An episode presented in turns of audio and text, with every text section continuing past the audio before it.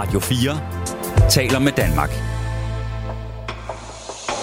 Velkommen til Kranjebrud med Peter Løde. Hvor ydmyge hilsen sendt til eders nådes højmægtighed med vor Herre. Højborgne fyrste. Eders nåde skal vide, at vi i dag fik Eders nådes brev om at søge en herredag nu på søndag i Aarhus, hvor vi skal tage ridderskabet her i landet med os. Der har vi nu alvorligt overvejet det svære og farlige regimente, som har været i hans nådes tid. Ja, sådan startede det brev, som de jyske adelsmænd sendte til Christian II for præcis 500 år siden i dag, altså den 20. januar 1523. Og beskeden i det her brev, det ender med at få enorme konsekvenser for det danske rige. Altså, hvad er det, der står i det her brev helt præcist, øh, Lars Bisgaard? Jamen, det er jo et opsigelsesbrev, hvor man siger, at den troskab, som man havde lovet kongen, da han tiltrådte, ikke længere gælder. Og begrundelsen er den, at han ikke har overholdt den håndfæstning, som han i sin tid øh, underskrev, og derfor mener man sig på god øh, og lovlig vis øh, i, i retten til, til at, at, at sige det her. Så man kan sige, at de, de bryder simpelthen deres, deres troskab til, til, til kongen. Det gør de, og, og det der måske er særligt bemærkelsesværdigt, det gør de uden at de sjællandske dele af rigsrådet eller de skånske er med. Og hvis vi sådan kort skal opsummere, helt kort, altså hvilke konsekvenser får den her beslutning for, for det danske rige? Nu lykkes oprøret jo, øh, og derfor får vi en ny konge og en ny politisk situation, men også uro, der ulmer, og det kulminerer efter 13 år i en større, større borgerkrig. Og øh, det er netop begivenhederne før, under og efter den her skæbnesvangre dag den 20. januar 1523, som vi skal undersøge i dagens liveudsendelse af Kranjebrud. For i anledning af 500-året for de jyske adelige, øh, for de jyske adelige træk der støtte til kongen, så ser vi i dag nærmere på en af de mere kontroversielle danske konger, nemlig Christian den anden. En konge, som eftertiden har malet som en magtsyg og vederstykkelig tyran. Men er der noget om snakken? Det undersøger vi i dagens Kranjebrud. Jeg hedder Peter Løde. Velkommen til denne øh, denne dags live-udgave af Kranjebrud. Du lytter til Radio 4. Og husk, at vi jo sender live i dag, så I har mulighed for at sende sms'er ind til os her i studiet. Og jeg vil gerne høre lidt om, hvad du tænker ud fra dagens udsendelse. Var Christian II en tyran, eller er han måske blevet misforstået af eftertiden? Det kan selvfølgelig også være, at du bare har et spørgsmål, du gerne vil have svar på. Og hvis der kommer nok, så samler vi selvfølgelig til bunker og tager det op senere i programmet. Uanset hvad, så send din sms til 1424, start beskeden med R4, lav et mellemrum og skriv så din besked. Og øh, personen, som man kan stille spørgsmål til, det er jo dig, Lars Bisgaard. Du er øh, lektor ved Center for Middelalder og Renaissancestudier på Syddansk Universitet. Velkommen til programmet. Tak for det. Jeg, øh, jeg synes jo altså, at den her begivenhed for 500 år siden, den er enormt spændende, og det ved jeg også, du synes, fordi du har faktisk skrevet en hel bog omkring Christian den anden. Altså, hvad var det, der fik dig til at skrive den, og hvor kommer din fascination for, for Christian den anden fra? Den er gammel. Øh, allerede som ung kan jeg huske, at jeg så en fjernsynsudsendelse, hvor den nytiltrådte majestæt blev spurgt om, hvilke konger hun sådan i særlig grad fandt øh, fascinerende, og der pegede hun på Christian den anden. Og øh, da jeg så kom til at se lidt nærmere på det, kunne jeg se, at meningerne om ham var meget delte. Øh, nogen så det ham i et meget negativt lys, andre mere positivt, og så kan man jo blive nysgerrig og måske overmodig og tro, at måske kan du finde ud af det. og har du så fundet ud af noget mere? Altså er du blevet klogere på Christian II i løbet af din karriere som historiker? Det synes jeg, men jeg må også sande, at øh, når man går 500 år tilbage, skrev man anderledes, man tænkte anderledes, og det er faktisk meget svært at komme ind under huden på folk. Ja, for hvor meget ved vi rent faktisk om, om Christian II som person og som regent? Altså, hvor veldokumenteret er han? I forhold til andre personer er han vel tidens mest belyste person. så øh, vi ved øh, jo altså en del, og så lød han sig ofte male, så vi ved også, hvordan han så ud. Og øh, så er hans øh, skæbne jo fuld af snart storhed, men så sandelig også fald, øh, og, og han ender jo i fangenskab. Og, øh, men hvad, hvad med i forhold til andre regenter? Altså selvfølgelig i forhold til øh, sin tid, der er han relativt veldokumenteret, men hvordan i forhold til andre regenter? Øh, ved vi meget om ham i forhold til Christian den 4. eller, eller nogle af de andre? Altså, som tiden går, så efterlader øh, administrationen sig flere og flere ting. Ikke? Så i forhold til Christian 4., så er det øh, øh, klart øh, mindre, vi ved. Men tager man den første af den oldenborgske stamme, Christian 1., så ved vi også aner meget mere om denne konge. Og hvad er det for et billede, som du går ind og, og, og, og prøver at tegne af, af Christian II i, i din bog? Jamen, primært et, øh, en rationel, ambitiøs konge, der vil meget for riget, og som måske også vil så meget, at landet ikke magter at følge med. Ja, for man kan sige, at eftertiden har måske husket ham lidt som en tyran, eller i hvert fald som en kontroversiel konge. Er, er det det, du prøver at gå ind og, og pille lidt ved, eller hvordan? Jeg kan sagtens se de træk, som øh, kan resultere i, at man kalder ham for en tyran. Men det var tidens modeord for, hvad man ikke måtte være. Så alle øh, fyrster rundt om i Europa øh, blev, hvis de trådte ved siden af, ofte kaldt for tyranner. Og øh, lad os prøve at se på, hvad det så var, som Christian II han gjorde, der øh, fik giderne til at sige fra for præcis 500 år siden i dag. Du lytter til Kranjebrud på Radio 4.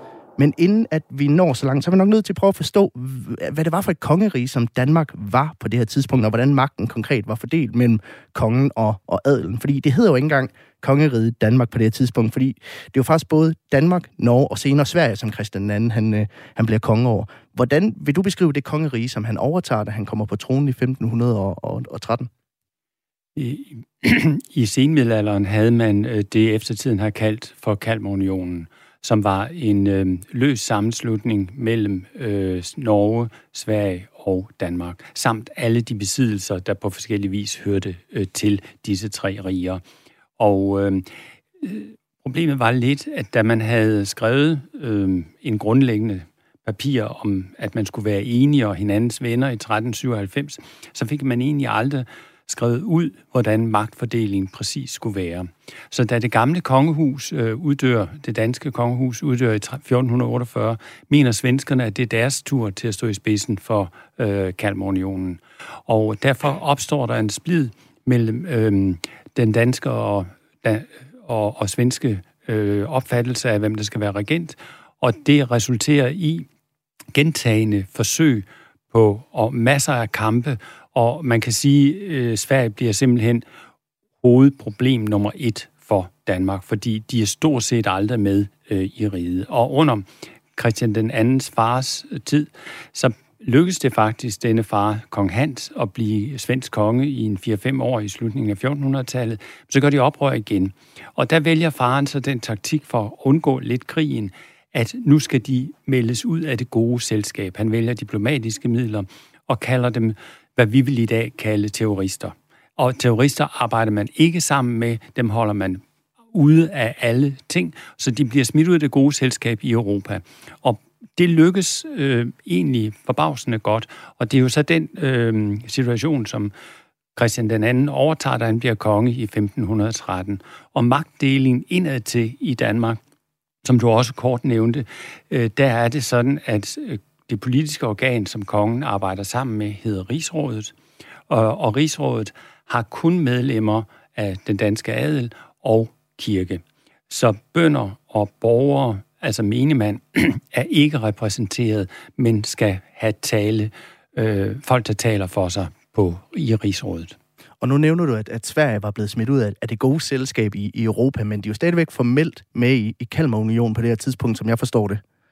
Det er de, men øh, de har ikke anerkendt øh, øh, Christian, og de har valgt deres egen såkaldte rigsforstander. Han hed Sten Sture den Yngre, og øh, han er klart mod, øh, altså bruger mange kræfter på at holde danskerne ude. Danskerne er så ufine nok til at prøve at lave handelsblokade, sådan at de kommer til at mangle både det ene og det andet.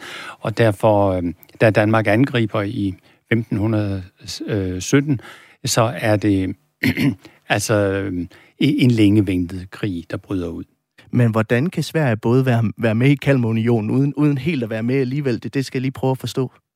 Men det er en... Øh, der er to opfattelser af, hvordan øh, unionen skal styres. Og den svenske er mere øh, en linje, der støtter øh, rigsrådet, altså rigsrådene øh, sammen er det, der binder øh, unionen sammen, og det skal være fælles møder øh, på den her konto. Og det havde kong Hans egentlig også prøvet et langt stykke at følge, men han fandt jo ud af, at de trak hele tiden, tiden ud, og, og sagde, nej, vi vil alligevel ikke nu, øh, og, og, og sådan noget. Ikke? Så øh, derfor var det øh, en, en union i splid med sig selv. Men en anden magtfaktor, som jeg altid hører nævnt i forbindelse med, med, med den her tid, det er jo kirken. Altså, hvor, hvor stærk står den, hvor meget indflydelse har den på det her tidspunkt? Øh, kirken er en stærk institution øh, og har også ret stor øh, opbakning.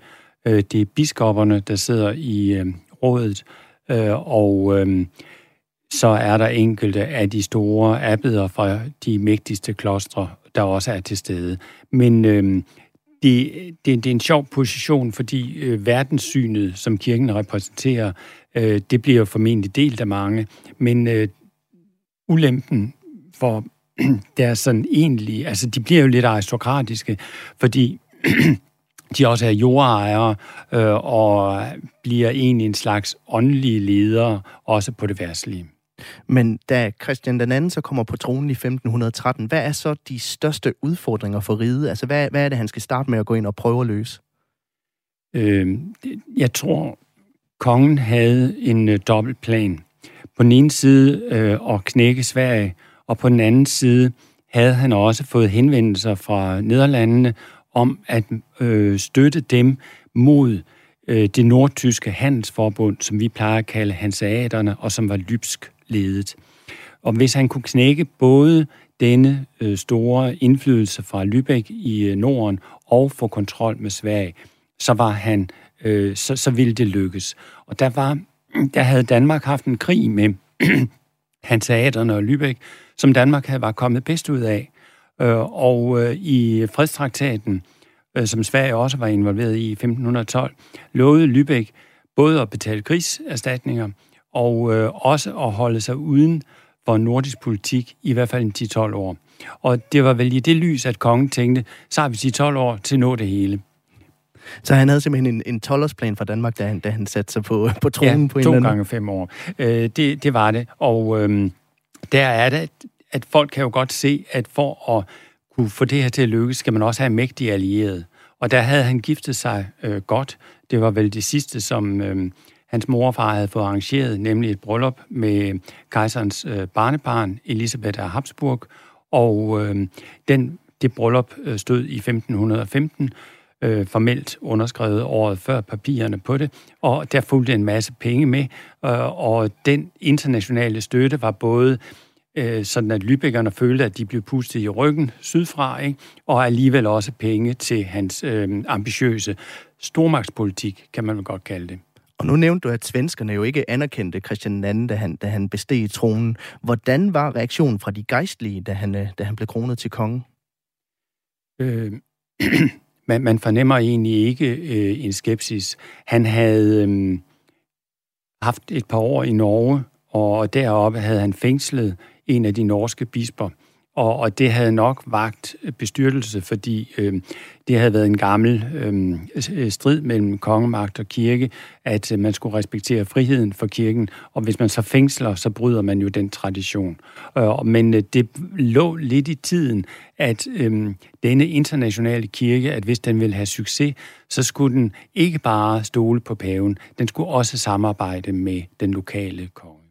Og øh, min kollega Maja Jensen holder øje med sms'erne. Har du givet tegn til, at der er kommet et spørgsmål ind, eller hvad er det, en kommentar? Det er et, øh, et spørgsmål, og nu er jeg jo lidt spændt på, om, om du kan svare på det her spørgsmål, Lars, fordi det er øh, Christine, der har sendt en sms ind til os. Hun skriver, jeg mindes en sang fra højskolesangbogen Skipper Clemens Morgensang, hedder den. Og den har det fængende omkvæd. Bønder, tømrer, jyske knejde, nu skal vi sejre i grevens fejde. Hun spørger, kan denne her sang føres tilbage til Christian den anden? Kender, kender du sangen, Lars? Ja, altså ja. den blev jo skrevet af Kløvedal Reich, da han var i Thylejren øh, i slutningen af 60'erne. Og han så jo tilbage på den konflikt, som jeg kort nævnte i indledningen, der hed Grevens Fejde, øh, borgerkrigen øh, indad til i Danmark. Og øh, der er det øh, igen jyderne og de jyske bønder, øh, der, der er i front, men øh, og, og nogle af de her folk kæmpede jo for det, Christian den anden havde sat i gang.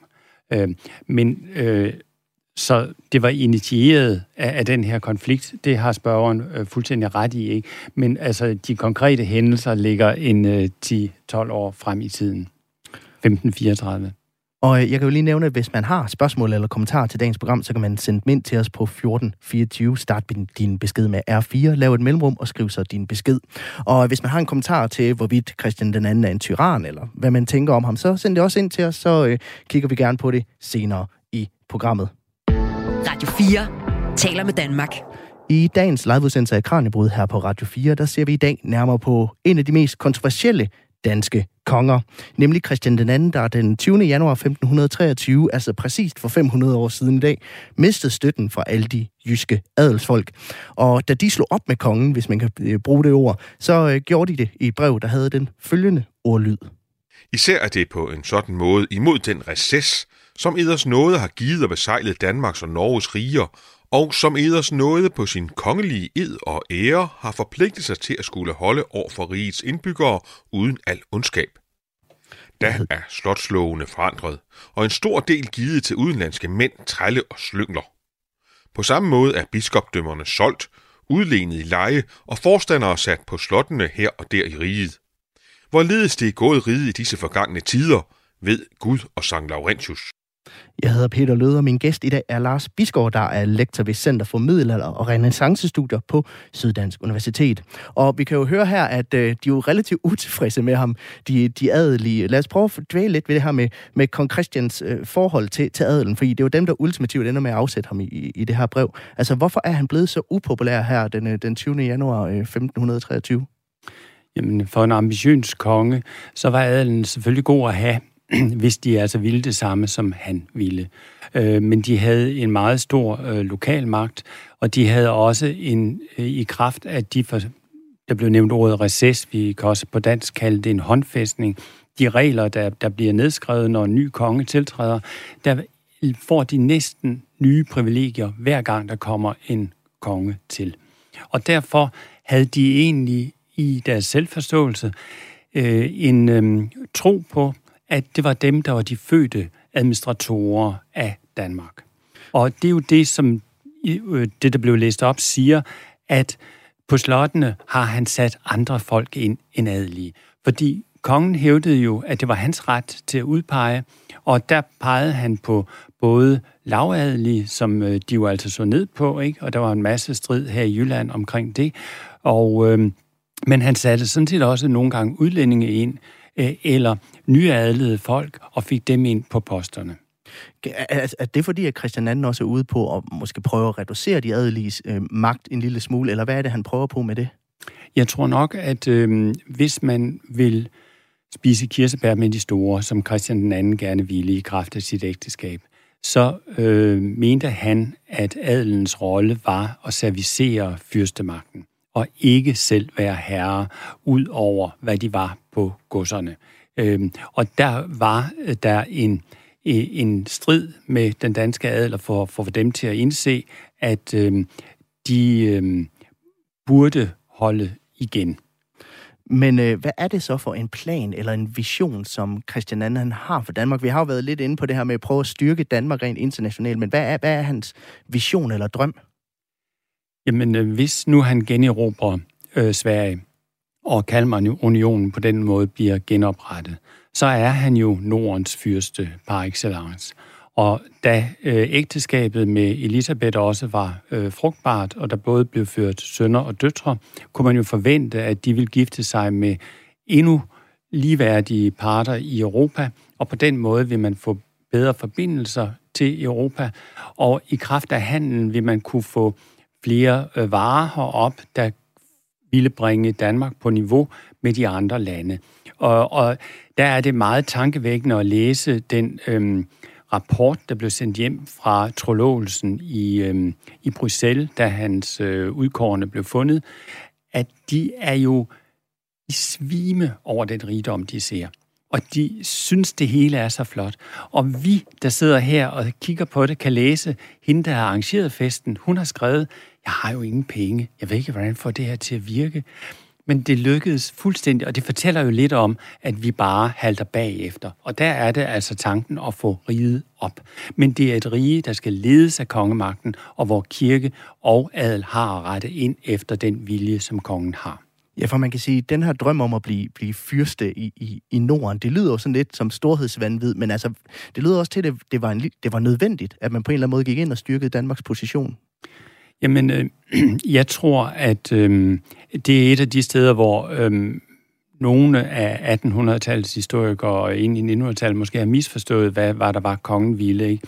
Fordi øh, vi havde jo ikke en stærk stat på det her tidspunkt, men kongen var ønsket at opbygge det. Men på det her tidspunkt bliver fyrstefamilien og staten stort set identisk. Og øh, det er jo det, som adelen ikke altid kan se, fordi hvis de har den der ret til at vælge fyrsten, så synes de jo også, at de har en medbestemmelse, og at de hele tiden skal øh, dele ud af magten til dem. Øh, det kommer man også til længere opad i 1500-tallet efter de her store udladninger. Ikke? Men der er der en accept fra adelens side, at man smider ikke en fyrste på porten. Det er faktisk sidste gang her i 1523, at vi på den måde kasserer en dansk konge. Øh, en ting, jeg har lært i folkeskolen, når man snakkede Christian II, det var jo altid det, det stokholmske blodbad, det hele det vendte tilbage til gang på gang. Det stokholmske blodbad var det, som han ligesom var kendt for i sin eftertid. Altså, hvilken rolle spillede det i forhold til den her, hvad kan man sige, modstand mod, mod kongen? Øh, det var helt klart den, der blev refereret til i den første passage, hvor det blev sagt, at der skulle være rigsrådsmøde i Aarhus, at der havde de meddelt kongen, de turde ikke komme, fordi hvis de nu alle sammen var samlet, så kunne det jo være, at han fandt på det samme, som han havde gjort i øh, Stockholm, og det ville altså ikke udsætte sig selv for. Øhm, og øh, der har... Øh, men hvis man ser nøgteren på det, øh, så døde der 82, det var i hvert fald 82 mennesker, som bødlen fik penge for at have hugget hovedet af. ja. Der kan godt være, der røget lidt flere, ikke? Og øhm, af dem var der en 30-40 borgere, så det er altså to bisper og øhm, par 40 adelige. Og hvis man skal sammenligne med, hvad Ivan den Grusomme i Rusland gjorde på samme tidspunkt, eller øh, ved Bartholomeus natten i Paris, eller hvad Henrik den 8. gjorde i England, eller for så vendt skyld kejseren gjorde i Nederlandene, hvor 200 mennesker fra en by blev henrettet, så er det forholdsvis lidt. Men det her det er mellem to selvstændige riger, som hver især får magt bagefter og husker den her ugerning. Og jeg prøver ikke at tale det væk som en øh, ugerning, men måske mere om... Og, og det var jo også Øh, hvad det jeg i hvert fald prøvede at argumentere for, øh, måske øh, en kirkelig ledet handling, hvor øh, Sverige har været lyst i interdikt, og fordi, det vil sige, at de er bandlyst, og så har man ikke øh, lov til at gå, øh, have åbne kirker for befolkningen. Og der er det, at man dømmer disse folk, som de gamle ledere, som kættere, og øh, bruger altså kirkens øh, magtmidler til at få renset ud. Men man kan også sige, at det stokholmske blodbad er jo noget, vi efterfølgende har set som noget, der minder lidt om en, en, en krigsforbrydelse, eller i hvert fald en, en, forbryd, en enorm forbrydelse. Ikke? Men, men var det et generelt værktøj for at prøve at fastholde magt i et land som Sverige, som jo hele tiden gjorde modstand? Jamen, øh, jeg tror, man skal holde fast i det, at han så Sverige som en terroristrede rebeller.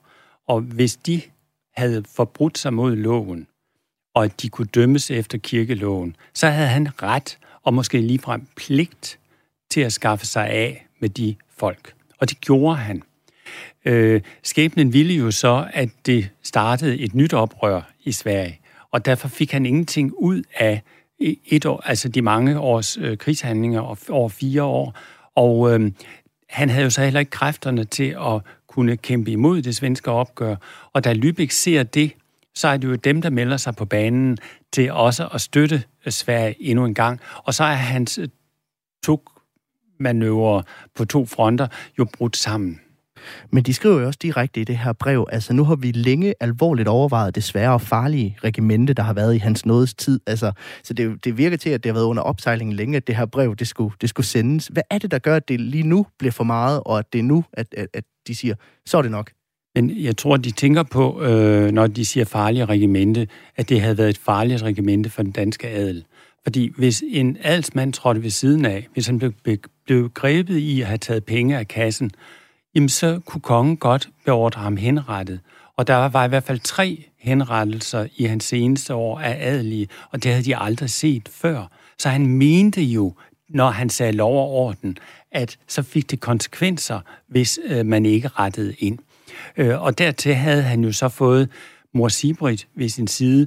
Øh, jeg ved ikke, det kunne man også have læst op af brevet, fordi hun bliver direkte skældt ud for sine øh, både lave status, men også rappe tunge, øh, og hun bliver kaldt en troldkvinde lige frem. Det var vel lige. Hvem er mor Sibrit?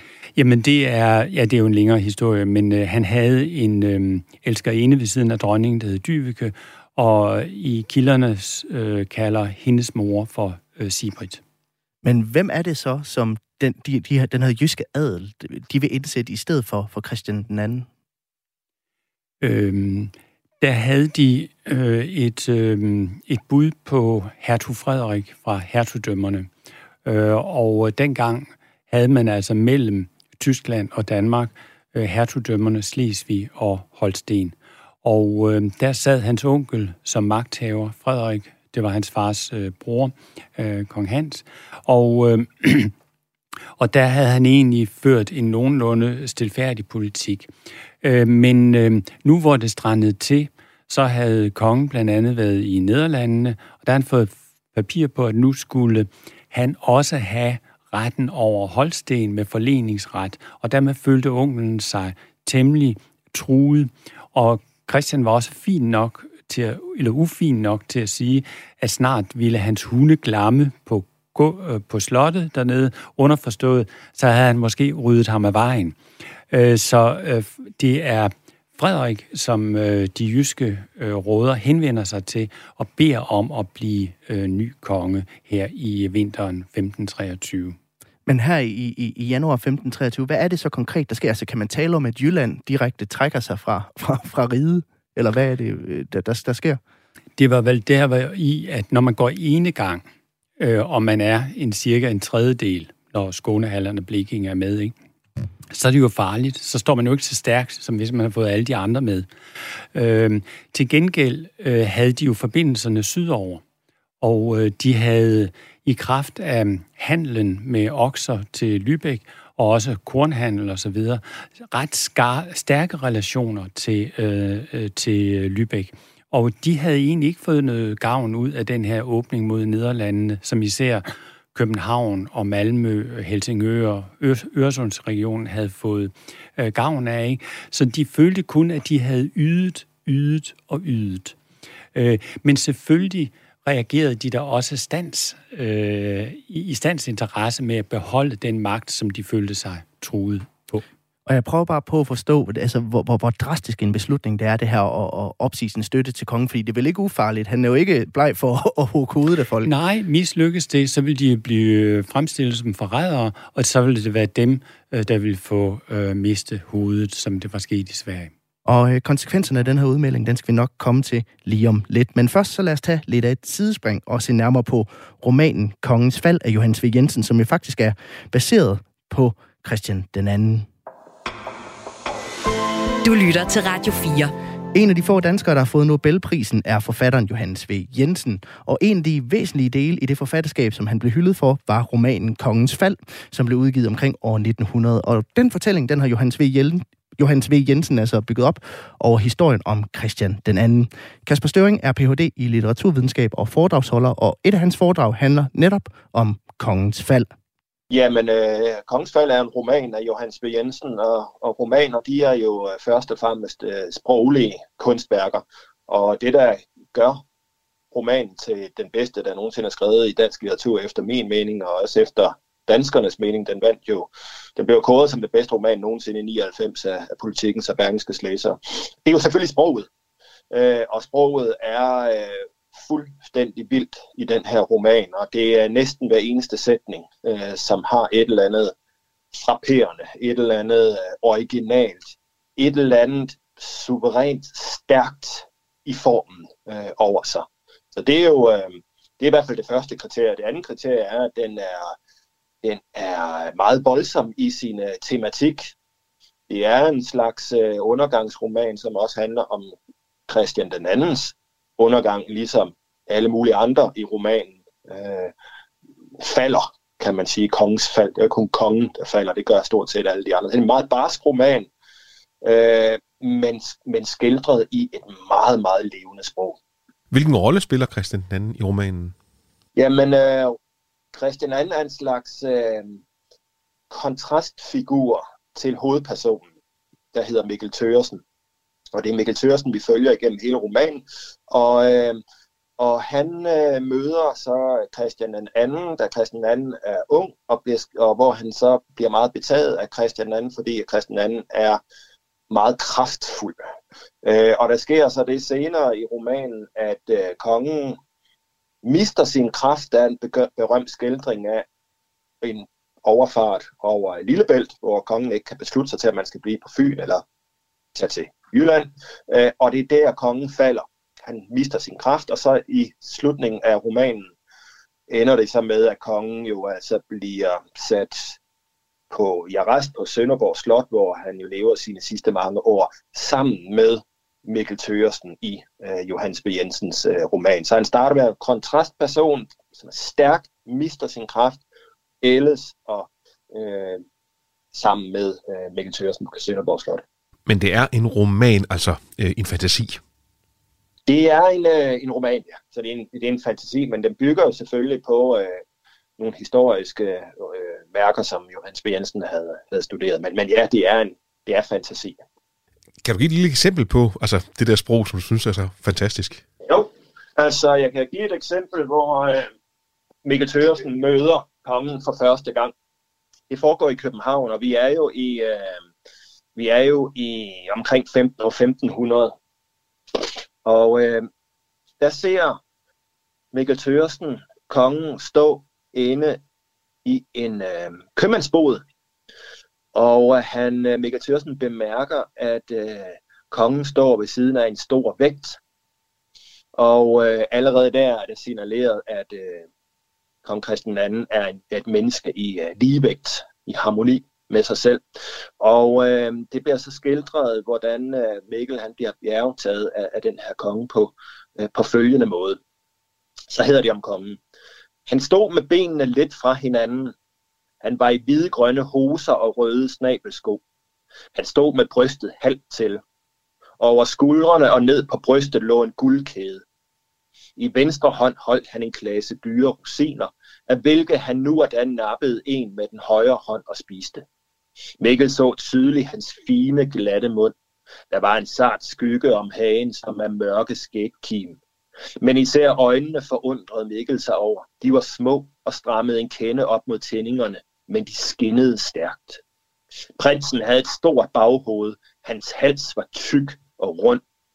Se nu vendte han hovedet om mod den henrygt krybende Konrad Vincents og nikkede.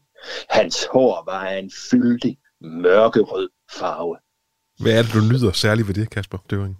Det er, at uh, han, uh, kongen bliver skildret som et, uh, et magtmenneske, et menneske med en masse uh, øh, kræfter. Øh, han står med en guldkæde, hans øjne de skinner, hans øh, hår er, er en fyldig mørkerød øh, farve. Og han står med benene lidt fra hinanden, så han står også totalt lige væk med en masse mennesker rundt omkring, så det vil sige, at kongen bliver skildret som universets centrum. Fantastisk øh, øh smuk skildring, men også meget øh, symbolsk, fordi det er præcis den betydning, kong Christian II har i romanen, inden han øh, mister sin, øh, inden han mister sine kræfter. Og så er det jo også sådan lidt billedmalende brug. Ekstrem billedmalende, og det var det, øh, Johannes V. Jensen kunne. Altså, han kunne gøre ting anskuelige, konkrete, øh, og, og male dem med masse forskellige øh, adjektiver, som man ser scenen foran sig. Den er over 100 år gammel, kongens fald. Øh, ja. Kan man stadigvæk holde ud og læse den om 50 og 100 år, tænker du?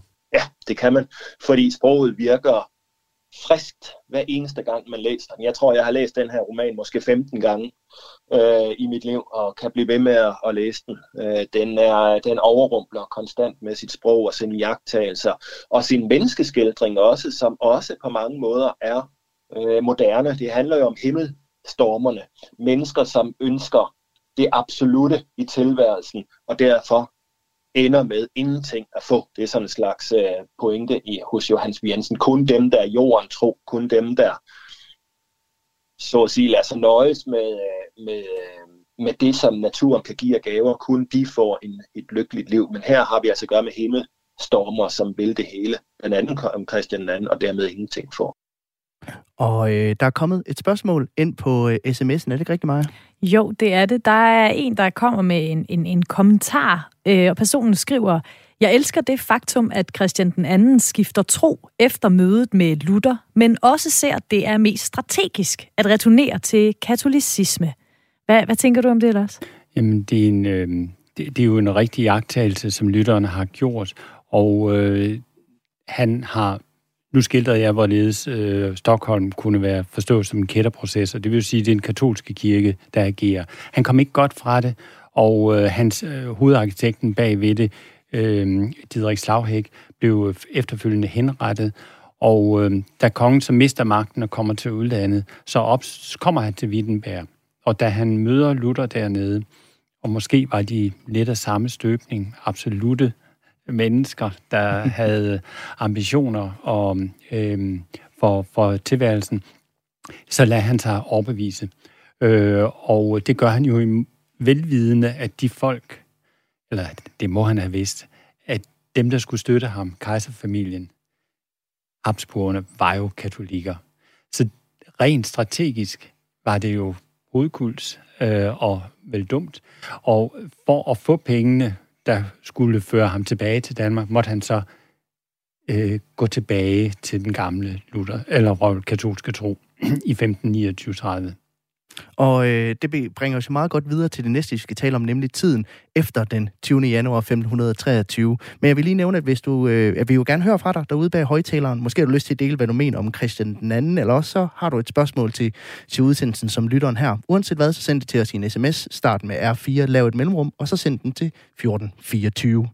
Du lytter til Kranjebrud på Radio 4. Jeg hedder Peter Løde, og i dag der har jeg fået besøg af Lars Bisgaard, der er lektor ved Center for Middelalder og Renaissancestudier på Syddansk Universitet. Og det har jeg, fordi jeg gerne vil forstå begivenhederne før, under og efter den 20. januar 1523, altså for præcist 500 år siden. For den dag, der sagde en stor del af den danske adel altså fra over for den siddende konge, Christian den anden. Og Lars, nu vil komme til tiden efter den her skæbnesvanger dag. Hvordan reagerer Christian den anden på det her brev, som den jyske adel sender til ham? Ja, hvis man tør stole på øhm, 1600-tallets øh, historiker Harald Wittfeldt, så får han beskeden på en sjov måde, fordi der har været besøg. Øh, han opholder sig i Vejle, og øh, så er der en alsmand, der er på besøg, og så glemmer han sine vanter. Og det kommer en øh, dreng, så siger til kongen, øh, men der ligger noget i vanten. Og kongen tager det ud og får det med opsigelsesbrevet fra øh, de jyske råder til synlædende tager han det i første omgang øh, roligt, fordi samme dag havde han fået brev fra København om, at hans dronning havde født ham endnu en søn. Og det er jo to øh, der ting, der trækker i hver sin retning, øh, og tro øh, på det eller at opgive. Ikke? Og Johannes V. Jensen skildrer ham jo netop som en meget tvivlende mand her omkring Lillebælt, på det øjeblik, hvor han taber øh, retten til øh, den danske trone, fordi han vakler. Men øh, øh, så med, det, det er sådan en længere historie, hvad der sker på Lillebælt, det skal jeg lade være, ikke? Men øhm, det viser sig, at denne søn, som var kommet til verden, ikke var mod levedygtig og døde allerede i løbet af en øh, små øh, en uges tid, 14 dage, ikke?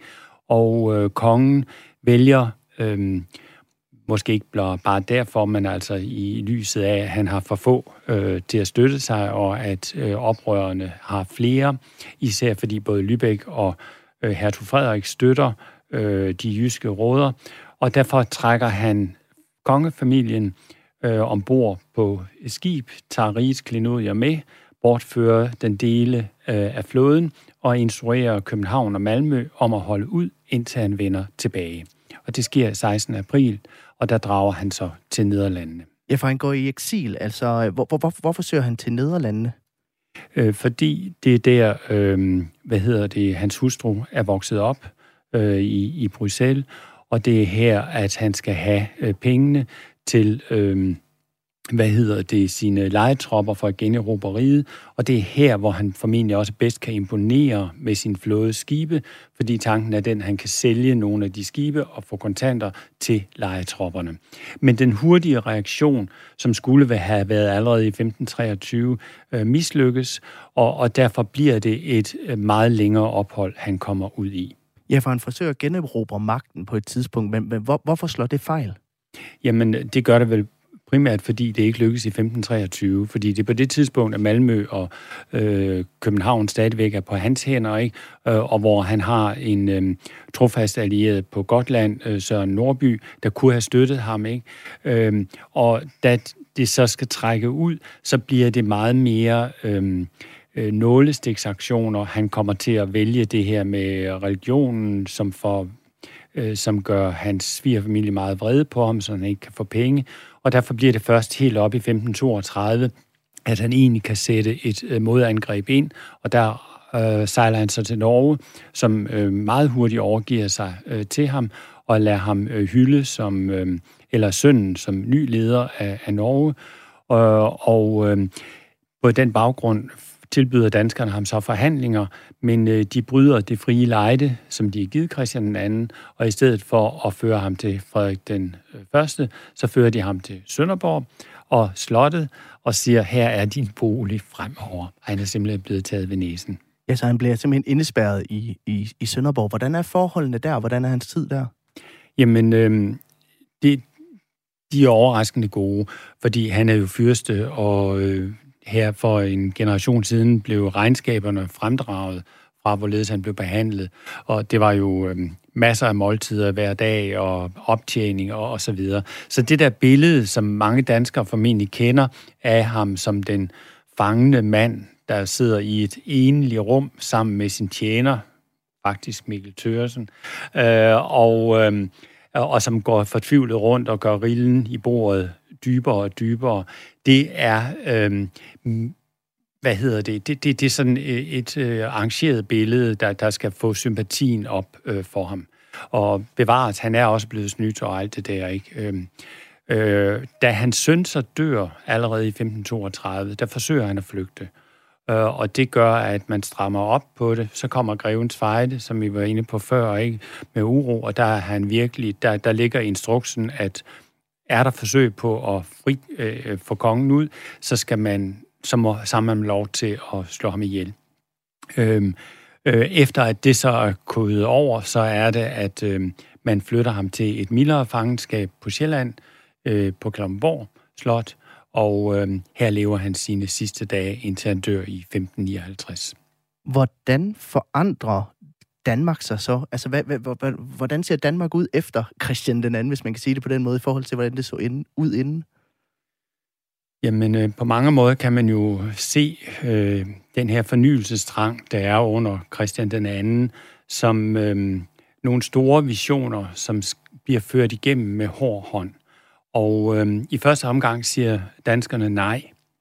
Men øh, der er jo en øh, gruppe, især byerne og især dem omkring øh, Øresund, som jo vedvarende støtter ham, og som, da han så i eksil får oversat det nye testamente til dansk, også smuler det til Danmark, så er han den første konge, der giver os, øh, hvad hedder det, det nye testamente på folkesproget, jamen så er der den her uro og splid indad til i det danske rige, som ender i en egentlig konfrontation og et øh, meget farligt eksperiment, hvor øh, hvis det bare var gået lidt anderledes, kunne Danmark måske øh, være blevet slettet som øh, øh, rige. Men det, øh, jeg, jeg tror blot betydningen er, at det han mislykkedes med, det kan hans modstander, Frederik den første søn, den senere Christian den 3., faktisk nogenlunde gennemføre, men gennemføre på baggrund af, at nu skal der forsoning til, og han hele tiden prøver på at få det til at se ud som om, at han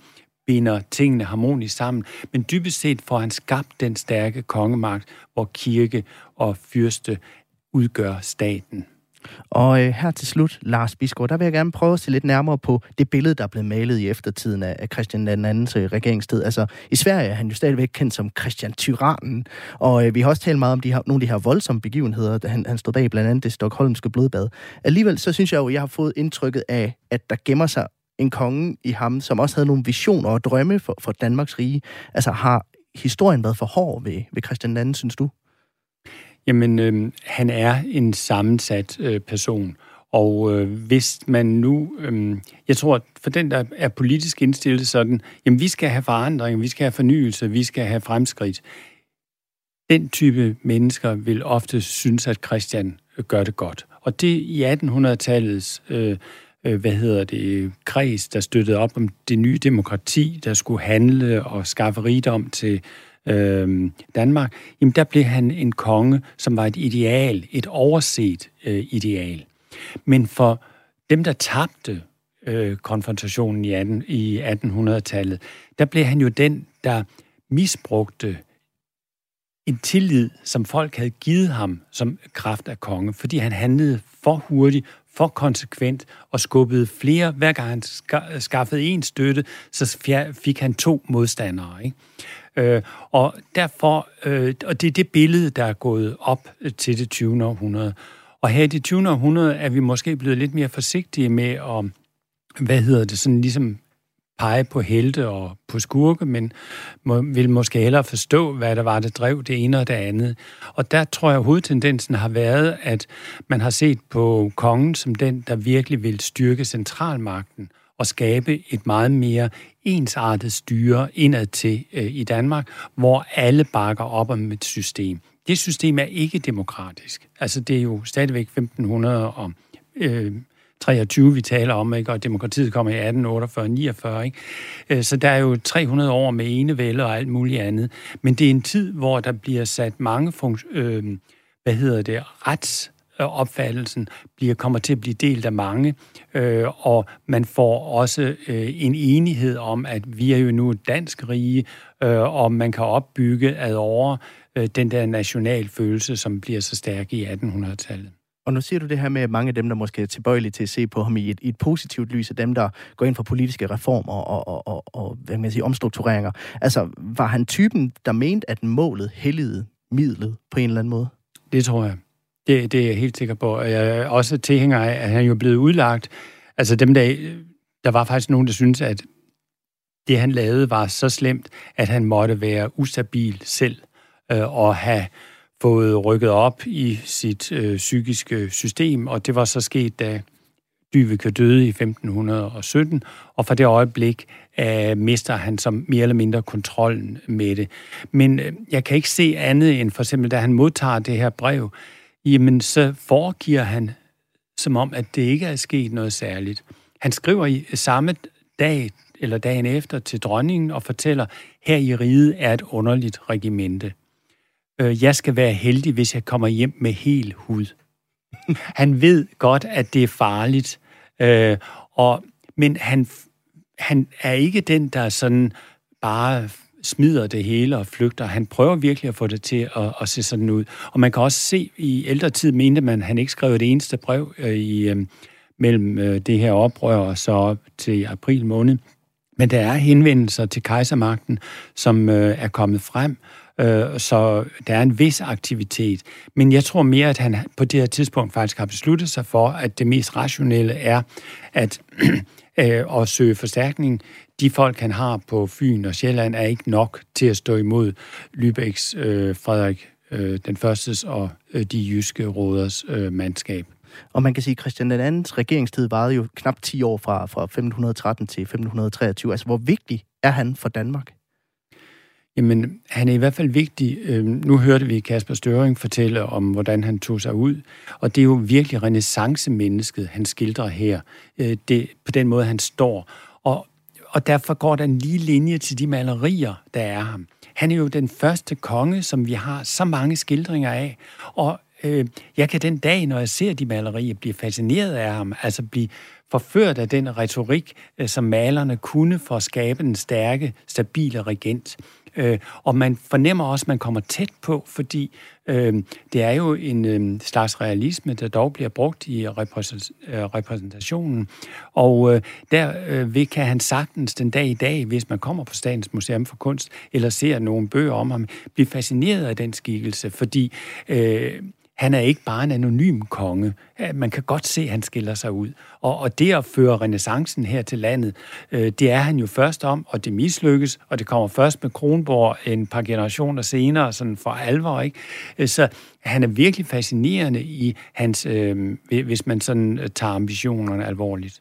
Og det bliver det sidste ord. Lars Bisgaard, lektor ved Center for Middelalder og Renaissancestudier på Syddansk Universitet. Tusind tak, fordi at du havde lyst til at sætte mig og lytterne ind i begivenhederne for 500 år siden. Tak fordi jeg måtte komme. Og øh, tak til dig, der har lyttet med, og tak til jer, der sendte spørgsmål ind. Husk, at hvis du er mere kraniebrud, så har vi øh, bagkatalog på godt 1000 afsnit, du kan hente i Radio 4's app, der kan hentes på App Store og Google Play. Google Play. Afslutningsvis så kan jeg tease lidt for, at vi i næste uge skal snakke om håndarbejde og mental sundhed og høre om diæter gennem tiden. Nu er det blevet tid til nyheder. Jeg hedder Peter Løde, programmet er produceret ved